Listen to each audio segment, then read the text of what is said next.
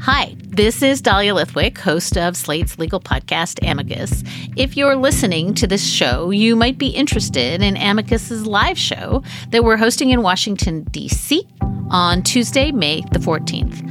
My colleague, Mark Joseph Stern, and I will be talking to some amazing guests, including Sherrilyn Ifill and a sitting state Supreme Court justice all about how originalism, a relatively recently invented way of interpreting the Constitution, has taken over the Supreme Court and radically reshaped the law. It's been doctrinal rocket fuel for the conservative legal movement and facilitated the rolling back of abortion rights, the expansion of gun rights, and the obliteration of the separation of church and state. And as another wildly consequential Supreme Court term careers to its end, the court's originalists are on a tear. But there's something you can do about it, and we hope you'll join us in DC on May 14th to explore the possible pathways out of the current situation. Go to slate.com slash amicus live for tickets.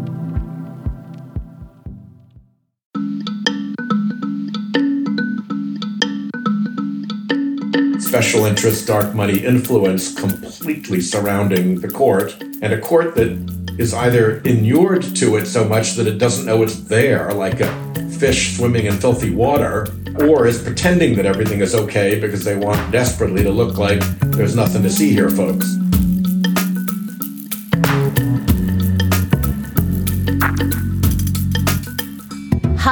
Welcome back to Amicus. This is Slate's podcast about the courts and the law and the rule of law, and teetering above all of those things, the U.S. Supreme Court. I am Dahlia Lithwick, and we decided to get the band back together and put a little extra amicus in your feed with this special off week episode. It's a special leaked episode, if you will, in order to consider the blockbuster story in last week's New York Times as reported out by Jodi Kantor and Jo Becker. Kantor and Becker were following up on a report by a former anti abortion activist, the Reverend Rob Schenck who founded a group called Faith and Action, an evangelical ministry aimed at high ranking government officials, with its headquarters across the street, conveniently enough, from the private east entrance to the Supreme Court.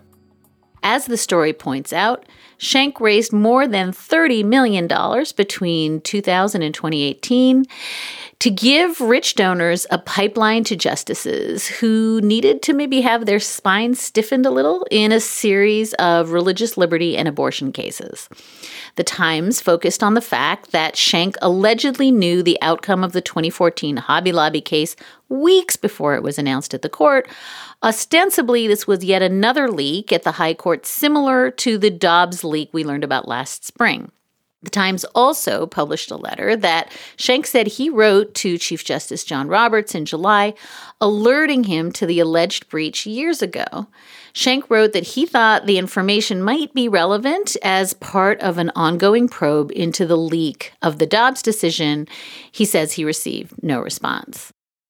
But I think the justice's loose lips is the least worrying part of a larger story about wealthy evangelicals, pay to play access, and a court that yet again appears to be just completely bought and sold by way of a brisk trade in access and influence. Joining us to discuss this aspect of the story is Senator Sheldon Whitehouse. He is the United States Senator for Rhode Island and chairman of the Senate Judiciary Subcommittee on Federal Courts Oversight, Agency Action, and Federal Rights.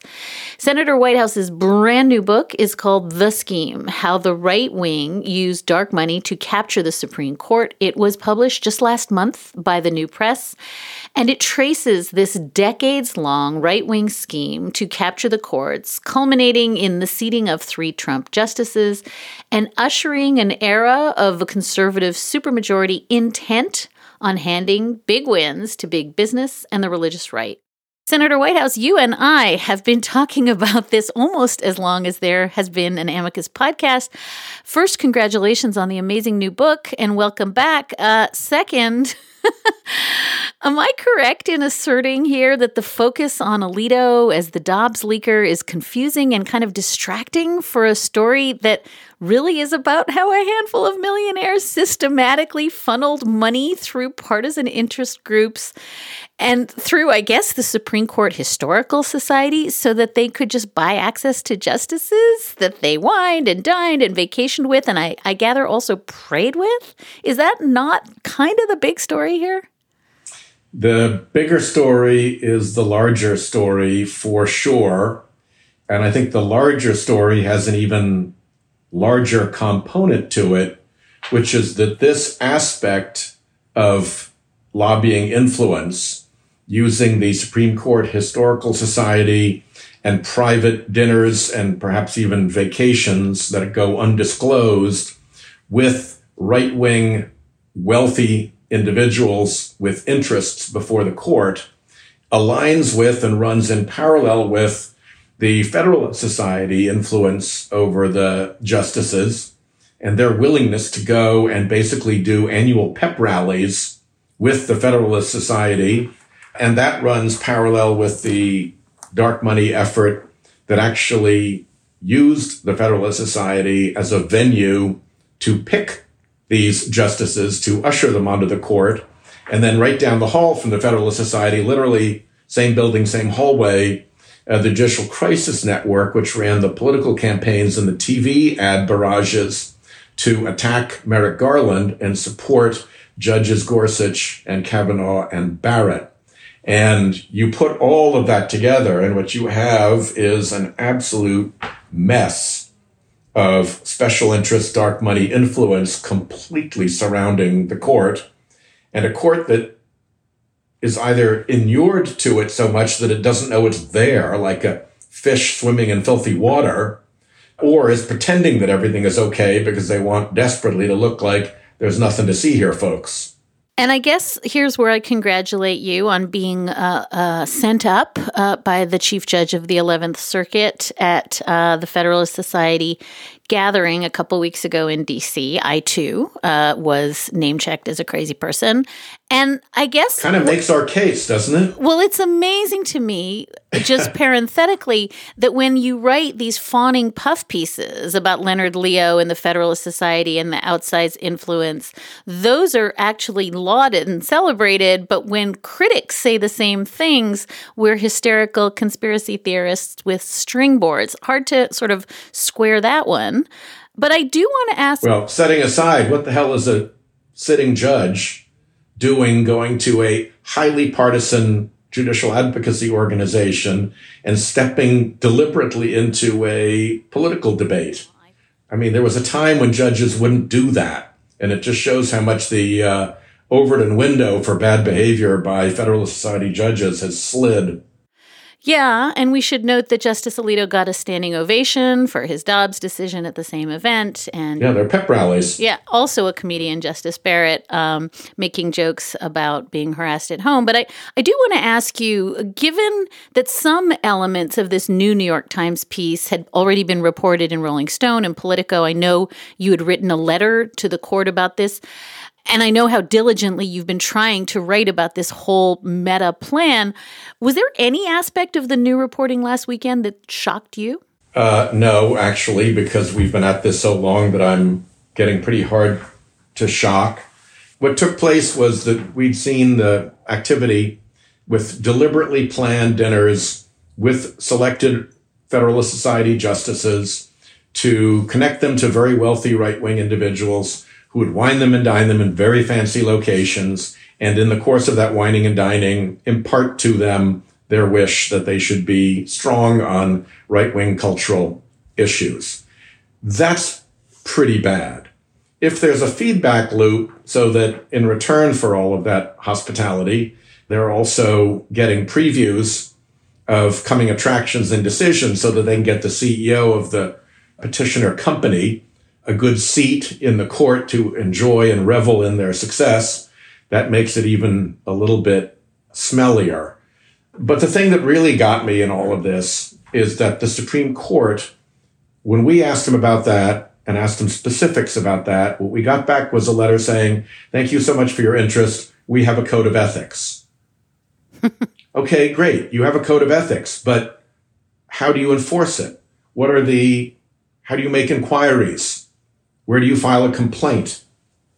What's the fact finding process? When does a determination get reached and by whom as to what actually took place? And who do you report it to to let the public know that something happened? All of that architecture is non existent with the Supreme Court, leaving the code of ethics just an empty wall decoration.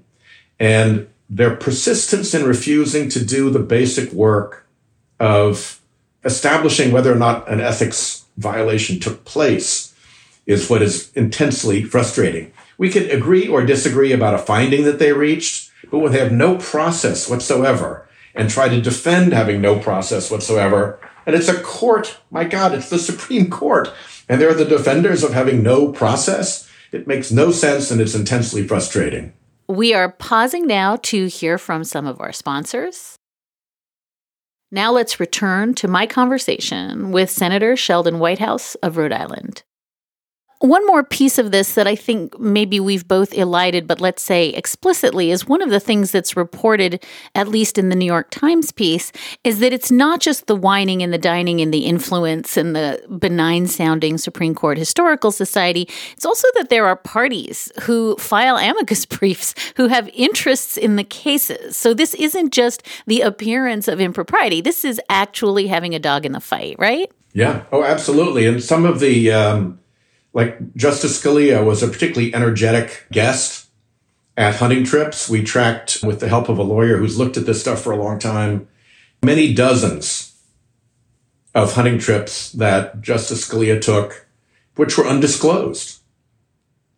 But the reporting of them, particularly in like small local papers or law school reports that got wind of it, revealed that it wasn't just Justice Scalia going to a location. There was a whole little group, a little retinue of people who might have had connections with the fossil fuel industry, for sure had connections with the gun industry, and in some cases had filed briefs with the court on gun issues while they were at events with Justice Scalia. So there's a lot of mischief, if I would call it, around the non-disclosure of personal hospitality and the definition of personal hospitality has become just obscenely broad. And can we just dispense with the both siderism? I mean, is there an equivalent?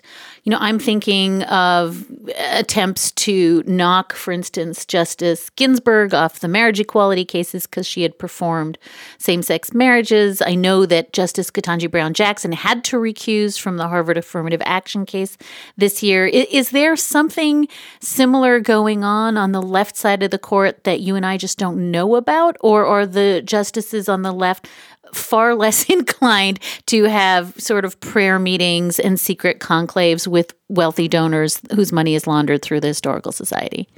I'm not aware of anything similar with respect to uh, Justice Sotomayor, uh, Justice Kagan, or Justice Jackson.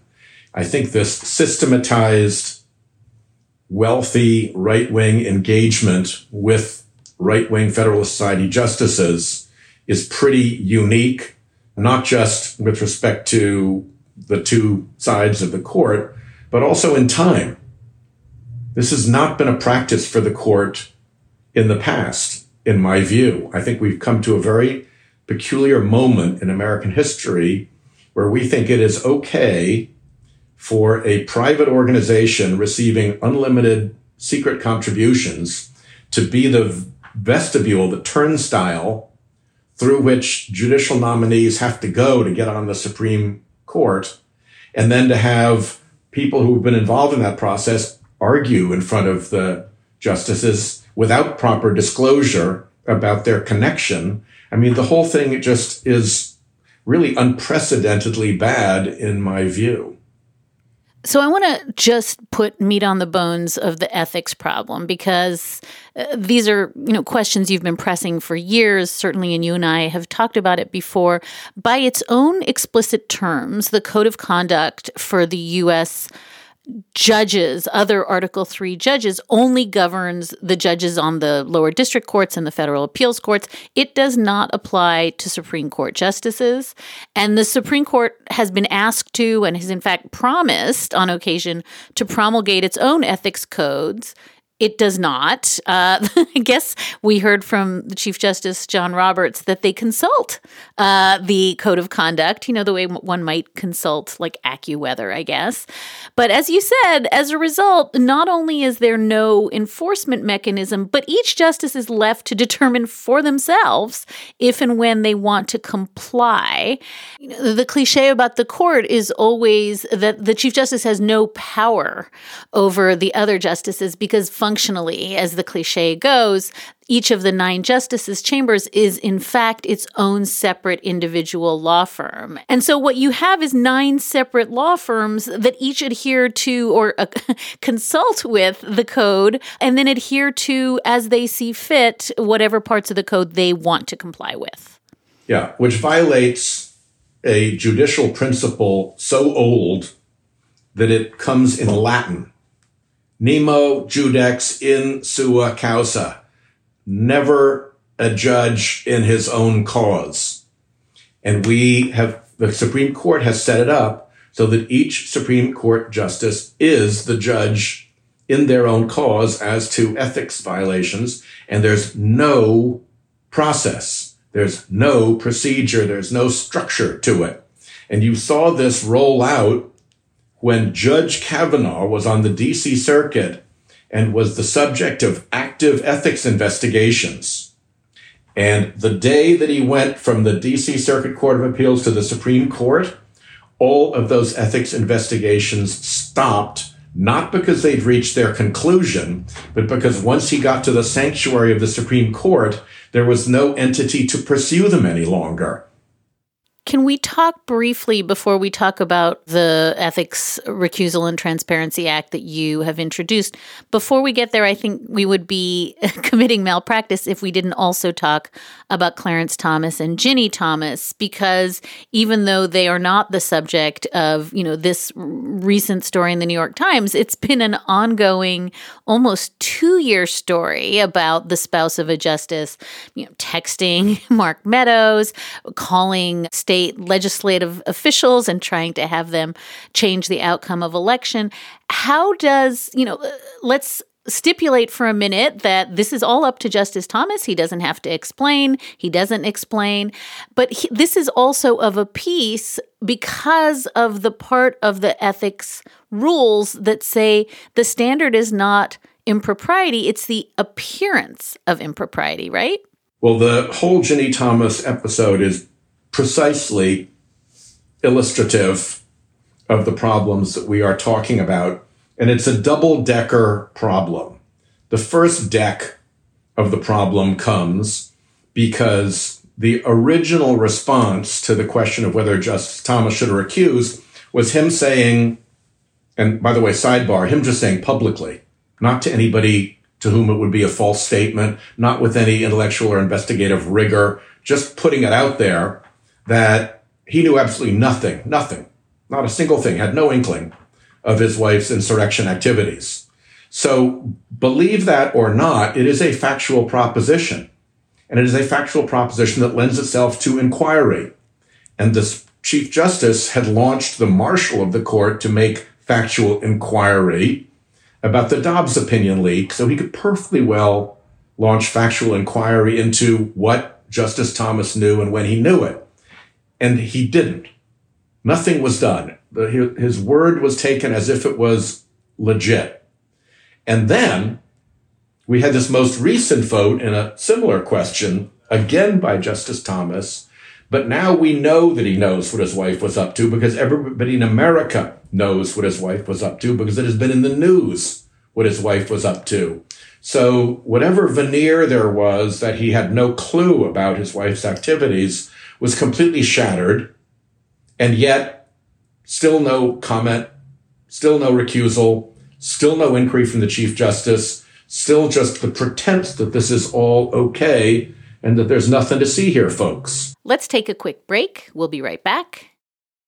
And we are back with Senator Sheldon Whitehouse. Senator, I think one of the hiccups here is that the Chief Justice either has some kind of enforcement power as against his colleagues or he doesn't. And one of the stories we always hear is look, the Chief Justice is just a ninth vote he has, you know, an administrative role at the Supreme Court. There are certain duties that come along with that, but he really doesn't have authority over his colleagues.